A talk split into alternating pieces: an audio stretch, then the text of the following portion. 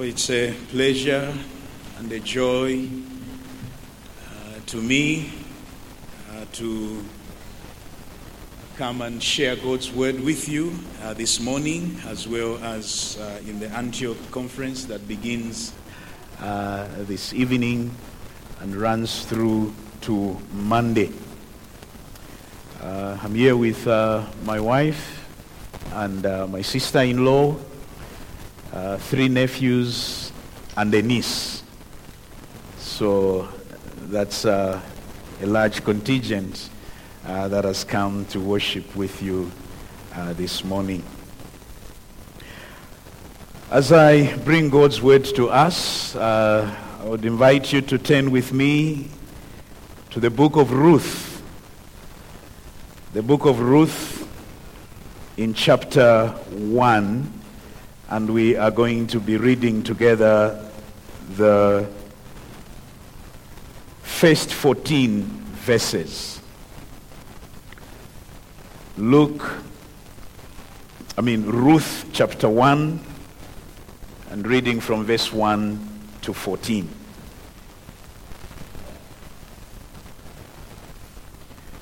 I'm reading from the English Standard Version. In the days when the judges ruled, there was a famine in the land. And a man of Bethlehem in Judah went to sojourn in the country of Moab, he and his wife and his two sons. The name of the man was Elimelech, and the name of his wife Naomi. And the names of his two sons were Mahlon and Chilion. They were Ephrathites from Bethlehem in Judah. They went into the country of Moab and remained there. But Elimelech, the husband of Naomi, died, and she was left with her two sons. These took Moabite wives. The name of the one was Orpah, and the name of the other Ruth. They lived there about 10 years. And both Mahlon and Chilion died, so that the woman was left without her two sons and her husband. Then she arose with her daughters-in-law to return from the country of Moab. For she had heard in the fields of Moab that the Lord had visited his people and given them food. So she set out from the place where she was with her two daughters-in-law, and they went on the way to return to the land of Judah. But Naomi said to her two daughters-in-law, Go, return each of you to her mother's house. May the Lord deal kindly with you as you have dealt with the dead and with me. The Lord grant that you may find rest, each of you in the house of her husband. Then she kissed them, and they lifted up their voices and wept. And they said to her, No, we will return with you to your people. But Naomi said, Turn back, my daughters why will you go with me? Have I yet sons in my womb that they may become your husbands? Turn back, my daughters, go your way. I'm too old to have a husband. If I should say I have hope, even if I should have a husband this night and should bear sons, would you therefore wait till they were grown? Would you therefore refrain from marrying? No, my daughters, for it is exceedingly bitter to me for your sake that the hand of the Lord has gone out against me.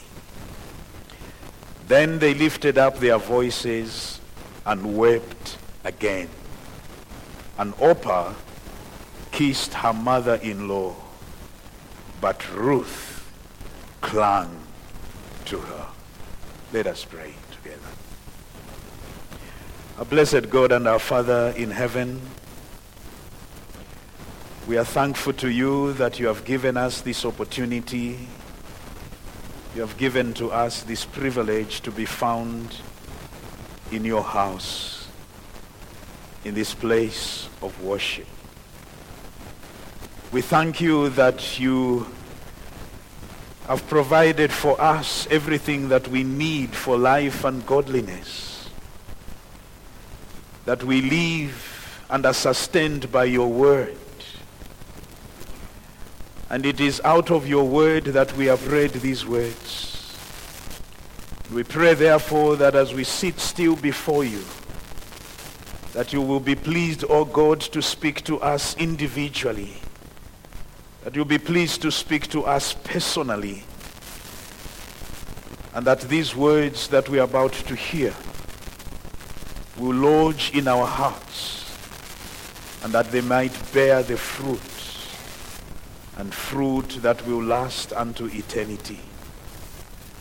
We pray that you might grant to your servant enabling grace and power through the workings of your spirit to bring forth your word with much clarity, with much power, and with much conviction. May you draw to yourself those that are outside the scope of your grace, those that are outside the sheepfold, that they may be drawn in and that they would look back to this day and testify of the goodness and the grace of God that drew them to yourself. We pray and commit these moments into your hands in the name of our Savior, the Lord Jesus Christ. Amen.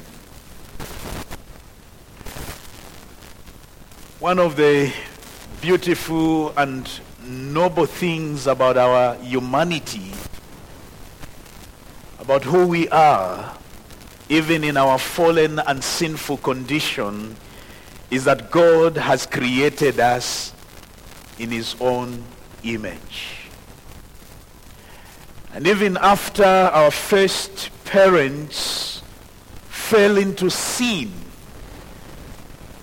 that image of God distorted and disfigured was not entirely withdrawn. It still remains with us. It still remains in us. Our God has given to us the moral capacity to make choices in life. Choices about the rightness and the wrongness of our actions choices about what we must do and not do. Choices about what we must say and not say. Where we must go and where we must not go. What we must embrace and what we must reject. We have the capacity to think we have the capacity to feel. We have the capacity to desire. Many of the choices that we make are of little consequence. This morning when you woke up, you took a bath, you had breakfast, and if you had not settled in your minds the previous night what you were going to wear, you were deciding this morning. And you looked at a number of options and you settled for a particular option and here you are dressed in the kind of clothes that you are dressed in because you decided freely. You decided and you chose. This is the shirt that I will wear. This is the tie that will match the shirt. This is the dress that will match my shoes. Those are choices that have little consequence as far as eternity is concerned. There are also choices that we make, choices if they were to be delayed, they will have no serious consequences at all. But then there are other serious choices that we make choices of a spiritual nature. Choices that will carry eternal consequences if we do not make them and if we delayed in making them. And these are the choices that are constantly before us. And these are choices that are inescapable. We cannot run away from that responsibility of making those choices. Because each step that we take spiritually is either toward God or away from God. And God is going to hold us accountable one day for those choices that we have to make each one. And it is by our choices that we are known for who we are. It is by our choices that we are identified as to what is most important to us in life. Those who are earthly minded, those who live by sight, make choices based on earthly advantages and immediate benefits and immediate gratification. Those who are heavenly minded and live by faith make choices based on spiritual realities, which though invisible to them now, are by faith grasped and they become their present possession. And God's providence notwithstanding, we see ordinary individuals in the book of Ruth. Individuals that make choices and choices that shape the rest of their lives. Choices that make a difference in their lives, make a difference to their future. Choices that reveal at a fundamental level who they are spiritually. The book of Ruth is set in the stormy period of the judges. The events of the book occur in the context of spiritual darkness, spiritual unfaithfulness in the nation of Israel. At this point, as a nation, Israel had sunk deeply into the lowest and darkest state spiritually. Every man did what was right in his own eyes. There was anarchy. There was apostasy. There was unbelief. There was faithlessness. There was violence. Everything simply crumbled in Israel. And apparently God visits his faithless nation with a famine, we are told in verse 1. And it must have been a nationwide famine reducing people to dire straits as far as food security was concerned. And one family that was affected by this famine made a choice, made a decision that they were not going to uh, subject themselves and open themselves to the possibility of starvation. No, they would leave Israel. They would leave Bethlehem and go and look for greener pastures in a foreign land. And the land that they chose to go to was the land of Moab. And to the Jew, there was no land so distant, no land so detestable than that which had given itself and sold its soul to paganism and to idolatry. And Moab was such a land. In Numbers chapter 22, we are told that king, the king of Moab, hired a prophet by the name of Balaam to curse the tribes of Israel as they were making their way from Egypt to Canaan. So Moab was not a place that was in good terms with Israel. It was therefore a sad choice. It was a tragic choice that Elimelech and his family had made. Although the people of Moab were nearly related to the people of Israel, they had a very different history. They had a different God. They were a different people. They were the descendants of Lot. We know about Lot, the nephew of Abraham, through his incestuous relationship with his daughter. And so they had grown up, the descendants of, of Moab, so to say, had grown up in the tents of Abraham. Lot himself had known the God of Abraham, Isaac, and Jacob. That faith of Abraham had blossomed into splendor in the days of Moses, but now it had dwindled, it had died among the Moabites, and the Moabites had been a thorn in the flesh of the children of Israel as they came out of Egypt, and that faith had died, died, and now they had been led away into the practice of wickedness and idolatry. And in this new and heathen land to which they had migrated, this family did not prosper as they had hoped. What they were looking for, what they wanted, was to prosper and somehow to run away from the famine that had visited uh, Israel. But what they experienced was something far worse than the famine that they were running away from.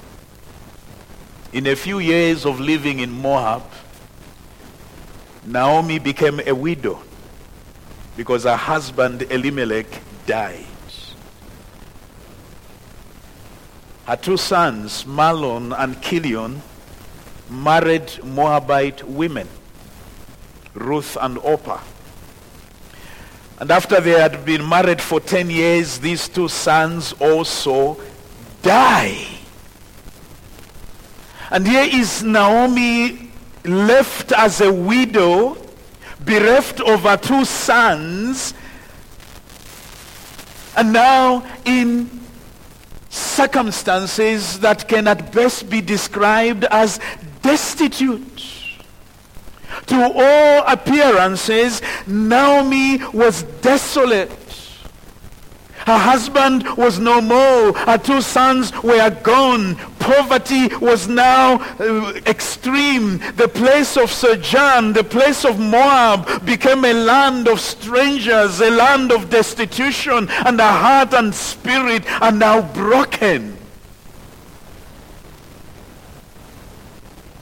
And she herself confesses that the God of her fathers as she deeply felt, had deserted her because she had apparently, together with her family, deserted this God. And so she, she must retrieve her past. So she, she must retrace her steps and, and go back, go back to the favor of God. Go back to her people. Go back to Bethlehem. Go back to the land of Judah. And what prompted that decision and brought her to this turning point is what we are told in verse 6. Then she arose with her two with her daughters-in-law to return from the country of Moab, for she had heard in the fields of Moab that the Lord had visited his people and given them food. She heard while she was in Moab that the land that she had left behind, the land that she had abandoned, the land that she had run away from together with her family, God has been gracious and God now had visited his people. That famine that had come to rest over them probably as a judgment from the living God, that that famine was no more. There was now food in Bethlehem. And so she decided she will have to go back to her people. It's not the choice of Naomi that we are going to be concerned with this morning. It's not the choice of Ruth. But it's the choice of Orpah that I would like us to consider. And here is a young woman who had the opportunity to come into the rich blessings of God's grace. Here is a young woman who has the privilege and the opportunity presented to her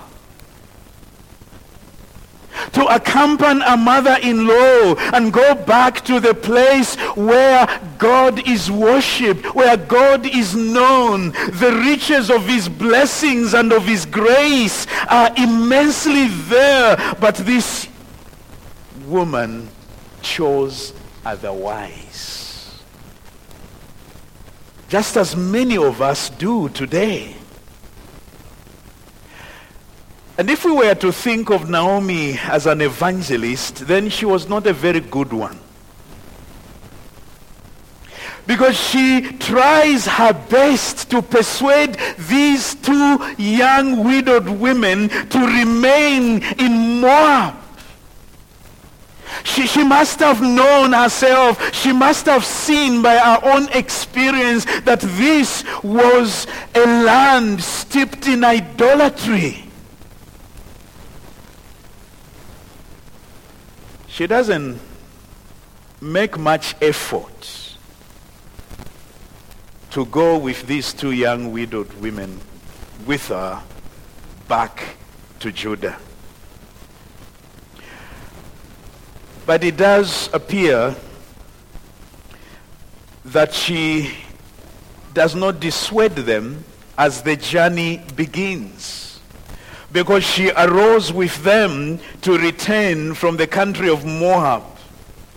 And as they set out from that place and they are now returning to the land of Judah, she realizes that these two women are determined to go with her. And that's when she begins now to persuade them. That's when she begins to appeal to them and with them to return. And, and now she persuades her daughters-in-law to return to their families.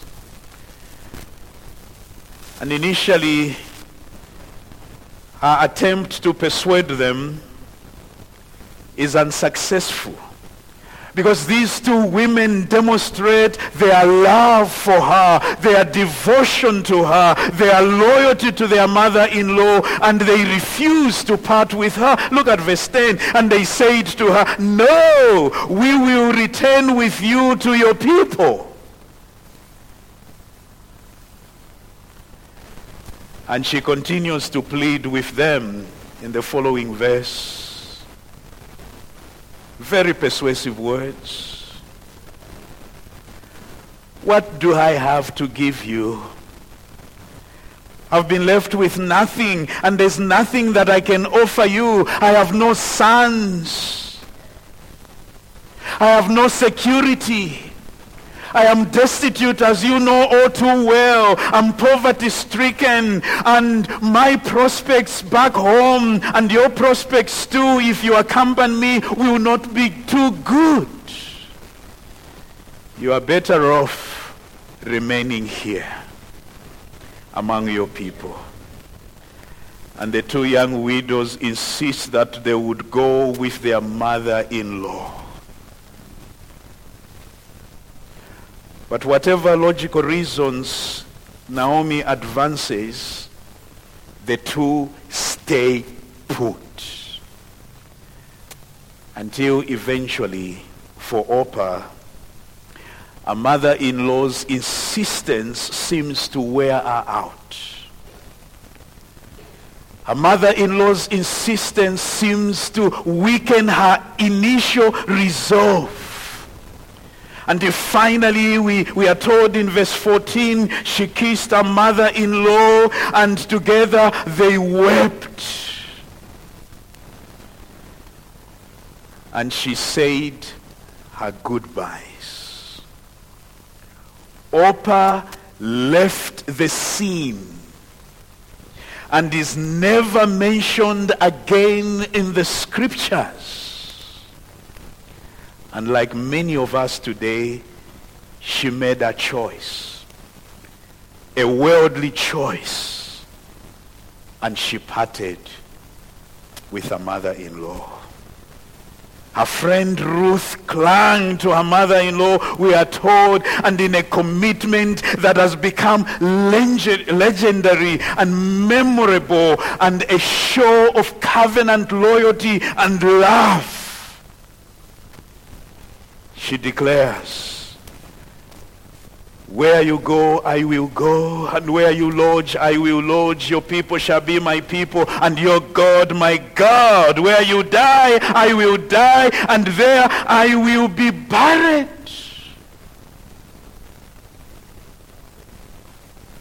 And, and what a contrast between these two young women. What a sharp contrast between the two of them. As a shadow, the shadow of Orpah disappears and fades away into the distant horizon, that's the last we have heard of her. Never to be mentioned again in the scriptures. She made a choice and she left. Well, we ask this question, what, what prompted her choice? What made her go back on her resolve earlier on? No, we will go with you. We will return with you to your people. What, what, has, what has changed? What has made her change her mind? Why has she made this choice? Well, there are a number of reasons that must have prompted her to make this choice. You see, before we condemn her, I, I don't think Orpah was such a bad person. In fact, the narrator doesn't appear to condemn her action. Neither does a mother-in-law think bad of her. She was a good daughter-in-law who had treated her husband and her mother-in-law very well, very kindly. She was a gracious woman. She, she deserved and received Naomi's blessings in verse 8. The Lord grant that you may find rest, each of you, in the house of a husband. She, she wishes her well. So th- this, is, this is not a bad woman, so to say. She was a good person.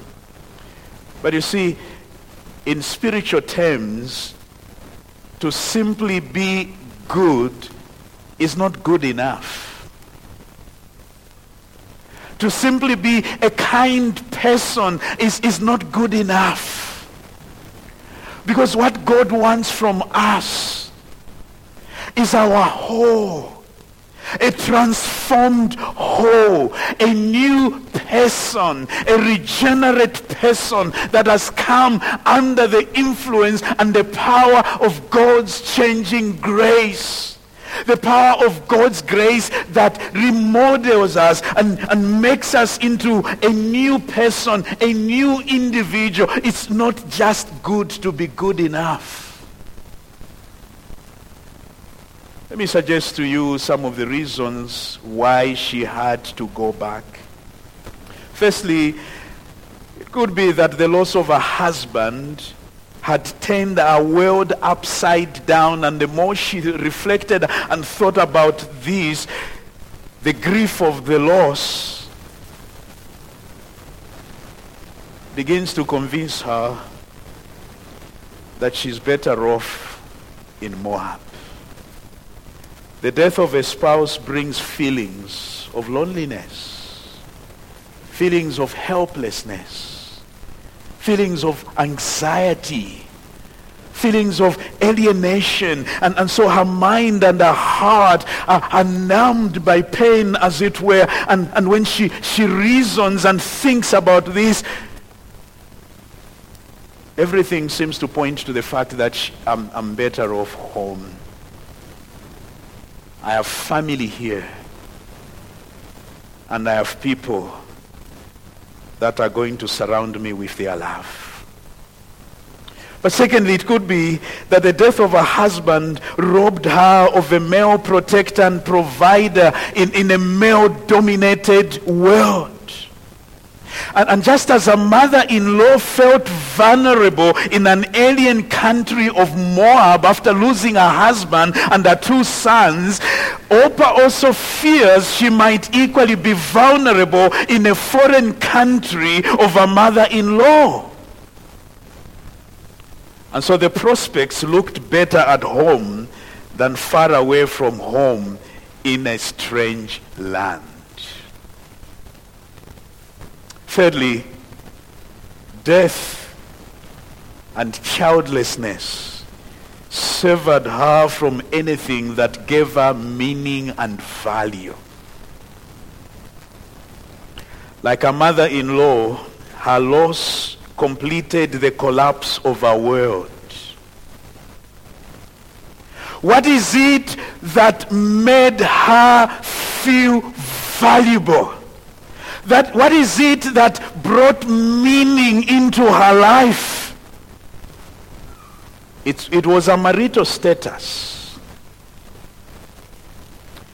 Even though she had been married for 10 years and she didn't have a child, somehow she felt a sense of security and a sense of completeness. She had bought into the culture and the view of herself was what her own culture viewed a woman to be. And it's no different from our time today. The world determines our worth. The world is what defines what meaning is. And so she understood our worth and she agreed with the world that our worth is in a marital status. Our worth is in having a child. And in the absence of these two, she was nothing. And what could a nothing, and, nobody ever achieve in a foreign land? Is this not the reason why my mother-in-law is going back to our own people? You see, in biblical times, it, it didn't matter whether it was in Israel or elsewhere.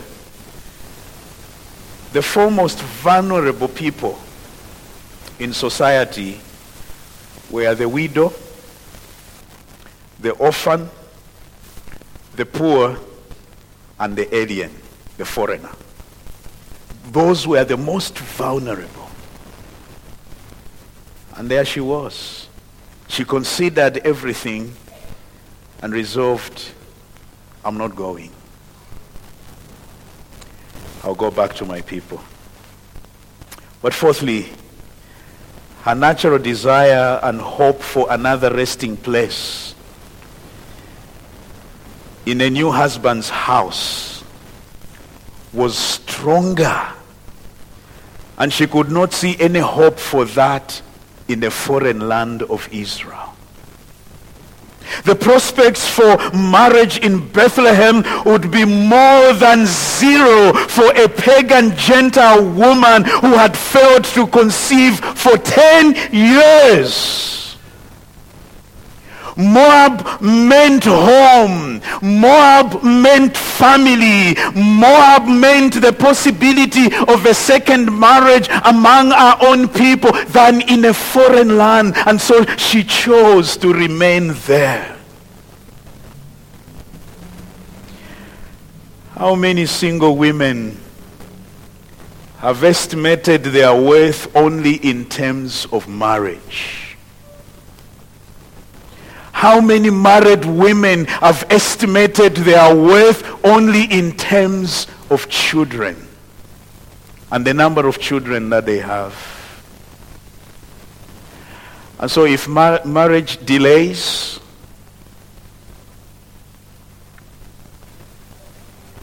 the temptation that most single women begin to experience, or probably let me not say most, some, single women begin to experience. The temptation is, I'll step out into the world. It's been 10 years and I've not received any marriage proposal from so many of these godly young men in church. They are of marriageable age and, they don't even seem to notice me. So I'll, I'll step out into the world and find a husband there because I feel incomplete. I feel I'm not worth living. And so they do that. And such choices always end in disaster. Always end in disaster.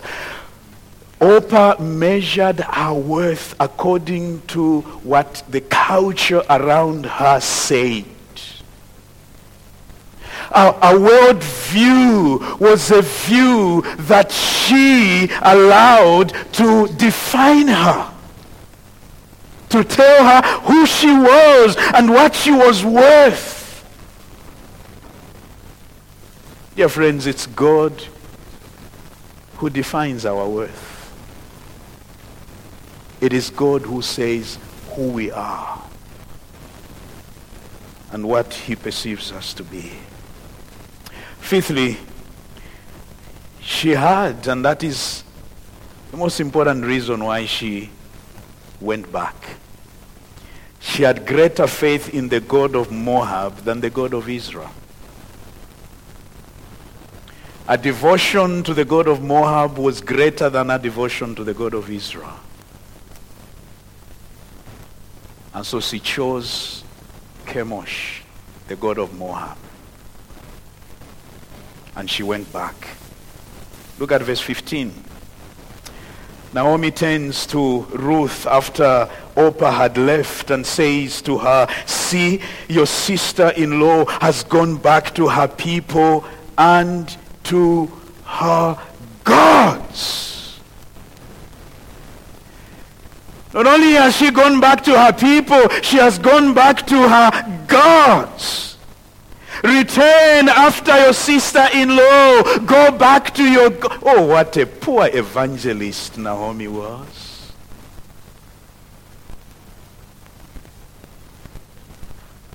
I hope none of us are like that. Instead of pointing people to the true God of Israel, Instead of pointing people, sinners, to the God who has been so good to us, even in the midst of the frowning providence that we might go through, in the moment of our pain, in the moment of our frustration, in the moment of our disappointment, God does not cease to be God. God does not cease to be appealing. God is not to be hidden away from those who need him.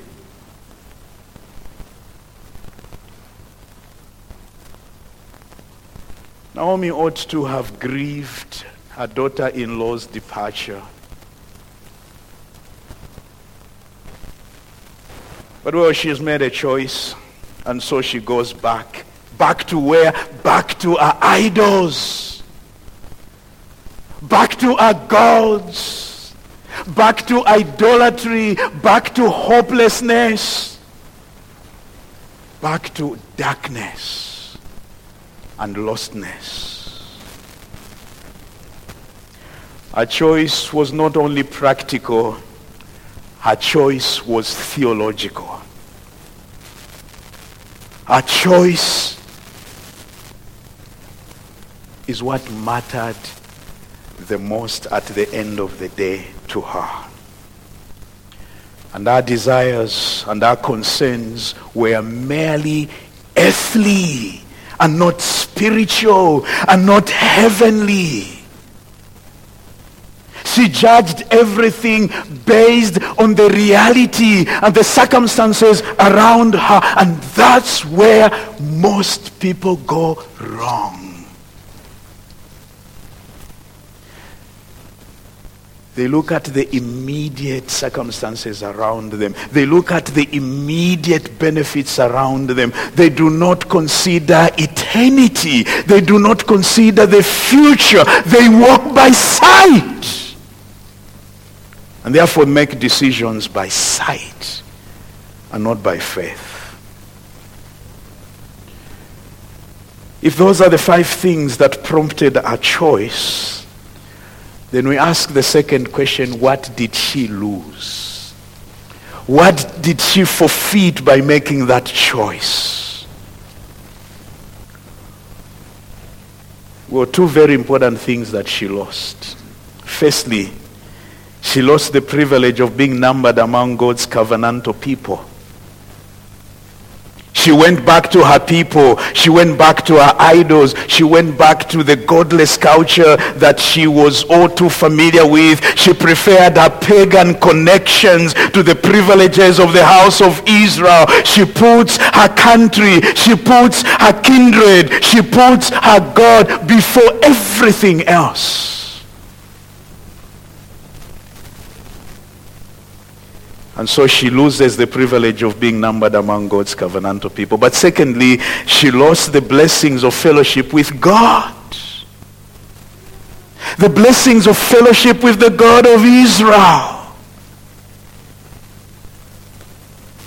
That's what she's losing. And Ruth, um, I mean, Naomi puts it very clearly. She has gone back to our gods. Naomi knew what was in Orpah's heart. She has gone back to idols and she loses the privilege and the opportunity of fellowship with God. Adam and Eve lost paradise for an apple, for the fruit from the tree that God had said to them, you must not eat of the fruit of the tree in the middle of the garden. And they lost paradise.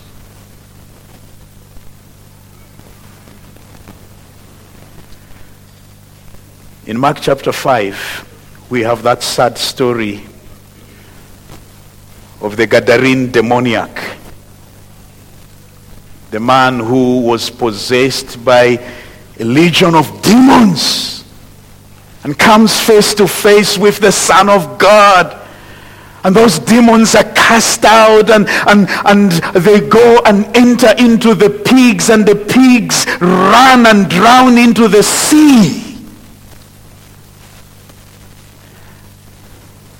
And the people of the Decapolis, when they come and they find this man in his right frame of mind, clean and well dressed, and they, are, they can't remember when they last saw him like that, what choice did they make?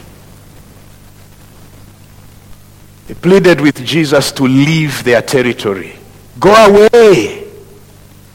We do not want to suffer any more losses. Our pigs are not safe with you around here. We don't care about this man and what you have done for him. We worry about our business. So they forfeited the presence of the Lord Jesus Christ. They forfeited the message of the gospel. They, they forfeited the blessedness that comes from knowing the Lord Jesus Christ. For Orpah and Ruth, going with Naomi would be choosing the road to nowhere, so she thought.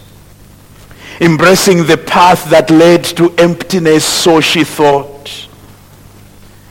And so it seemed that Orpah made the sensible choice and she went back home. She doesn't seem to see what Ruth saw by faith. She doesn't raise her eyes anywhere far above her circumstances. She only walked by sight and she could only see what was visible and all the special blessings that Ruth is committing herself to and she sees by faith that are found in the land of promise, that are found back in Judah, the best prospects as far as faith is concerned, she doesn't see all that. And so she remains with her own people in the fields of Moab.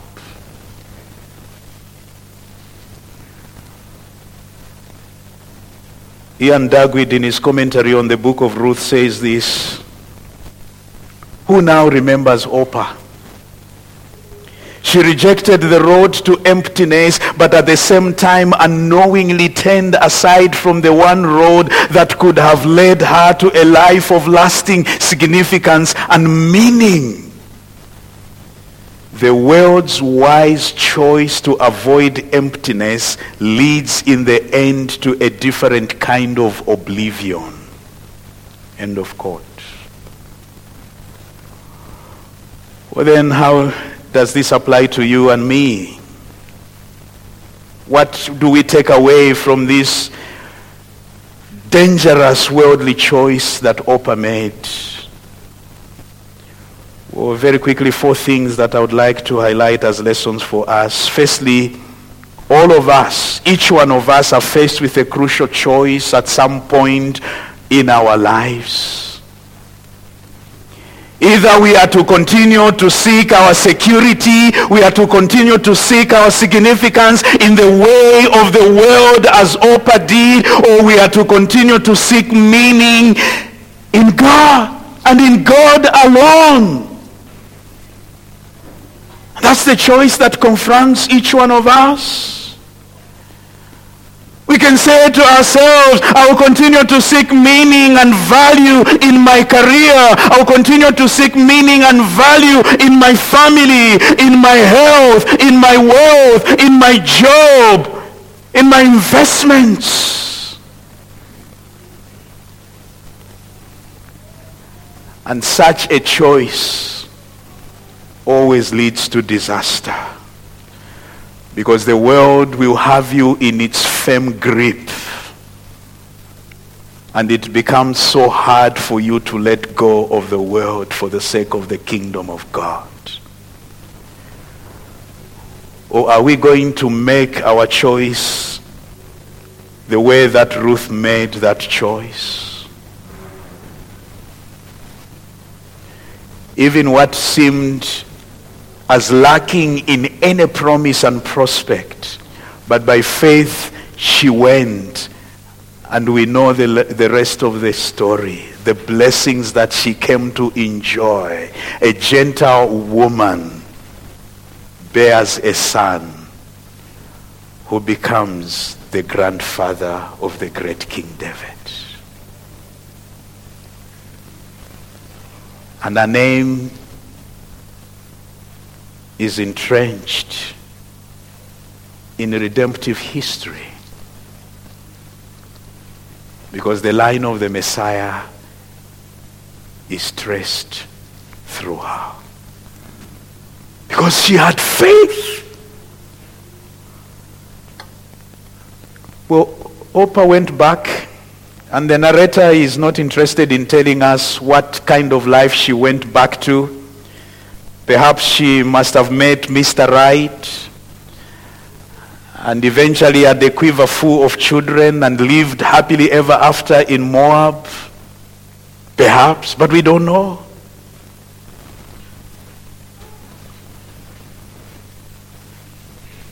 But one thing that we know is that she forfeited the blessings of God. She chose with her eyes. And the saddest part of Orpah's story that she probably never even knew what she was missing by turning her back on God. What about you? What choice are you going to make today? How are you going to make that choice? What is it that is far more important to you now and for eternity? The second lesson is that we come to the Lord Jesus Christ individually and we will also be accountable to him personally. Have you noticed the absence of any recorded words or any other individual from any of the Moabites apart from these two women? No one's words in Moab is recorded. No Moabite word is recorded apart from the words of these two women. And so Orpah and Ruth acted on their own, freely intentionally based on the same revelation they had received from their mother-in-law based on the same opportunities that they had based on the same privileges to which they had been exposed based on the same influences from their mother-in-law. One responds in faith and the other responds in unbelief. And when they will stand before the judgment seat of God.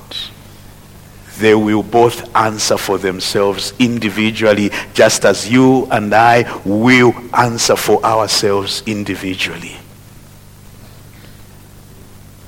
Because we come to Christ individually.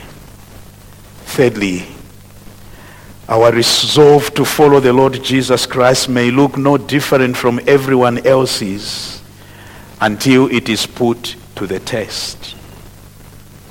That's what it means.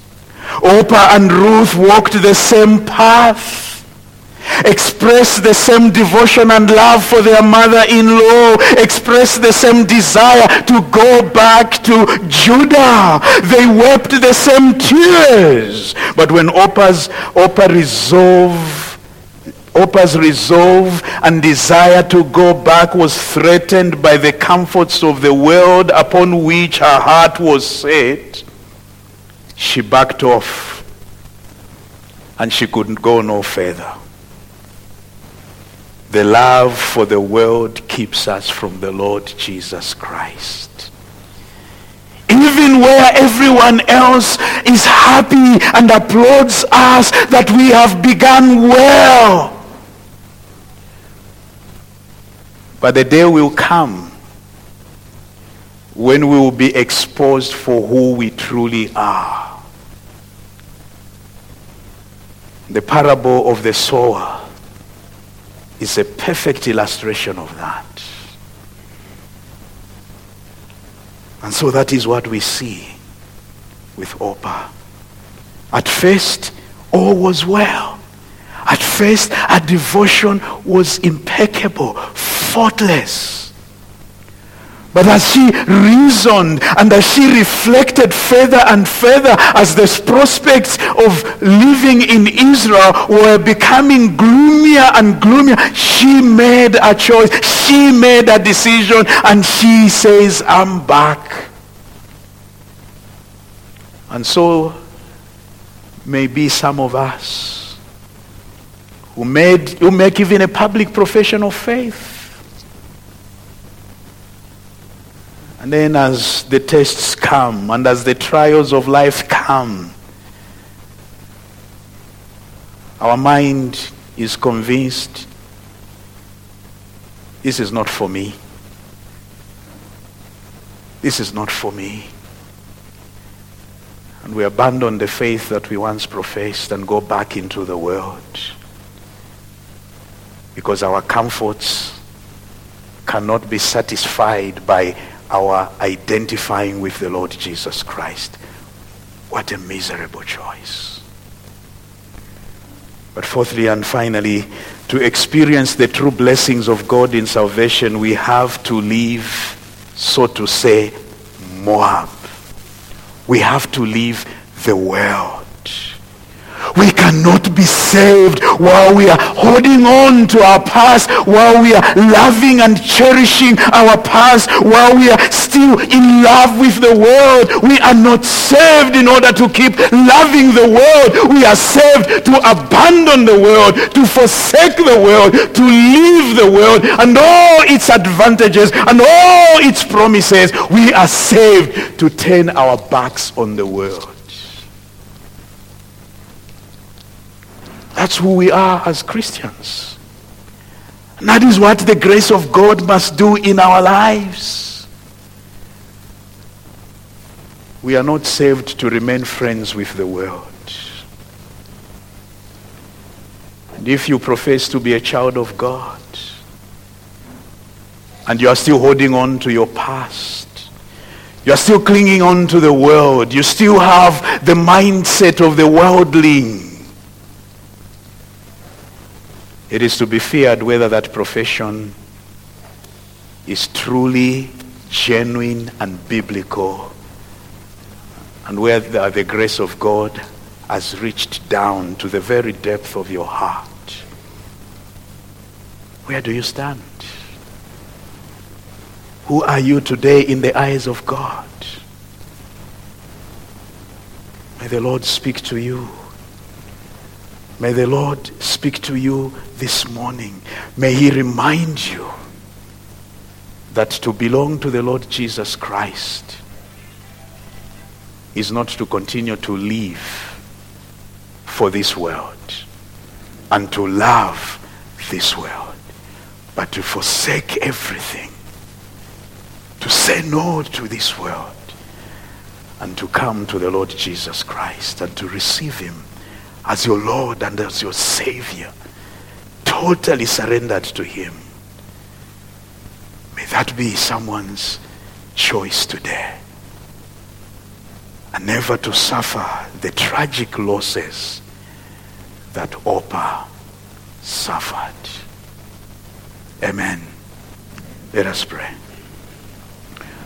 Father, there could be someone here this morning, someone this afternoon who is on the crossroads,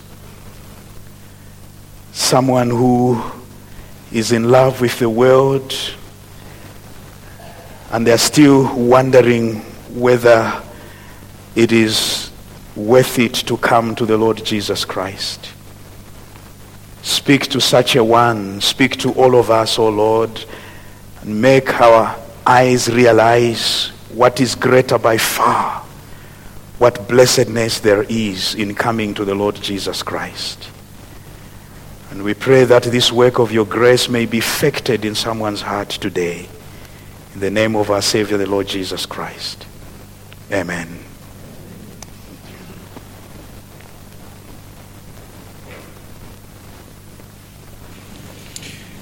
Amen. The Lord's name be praised.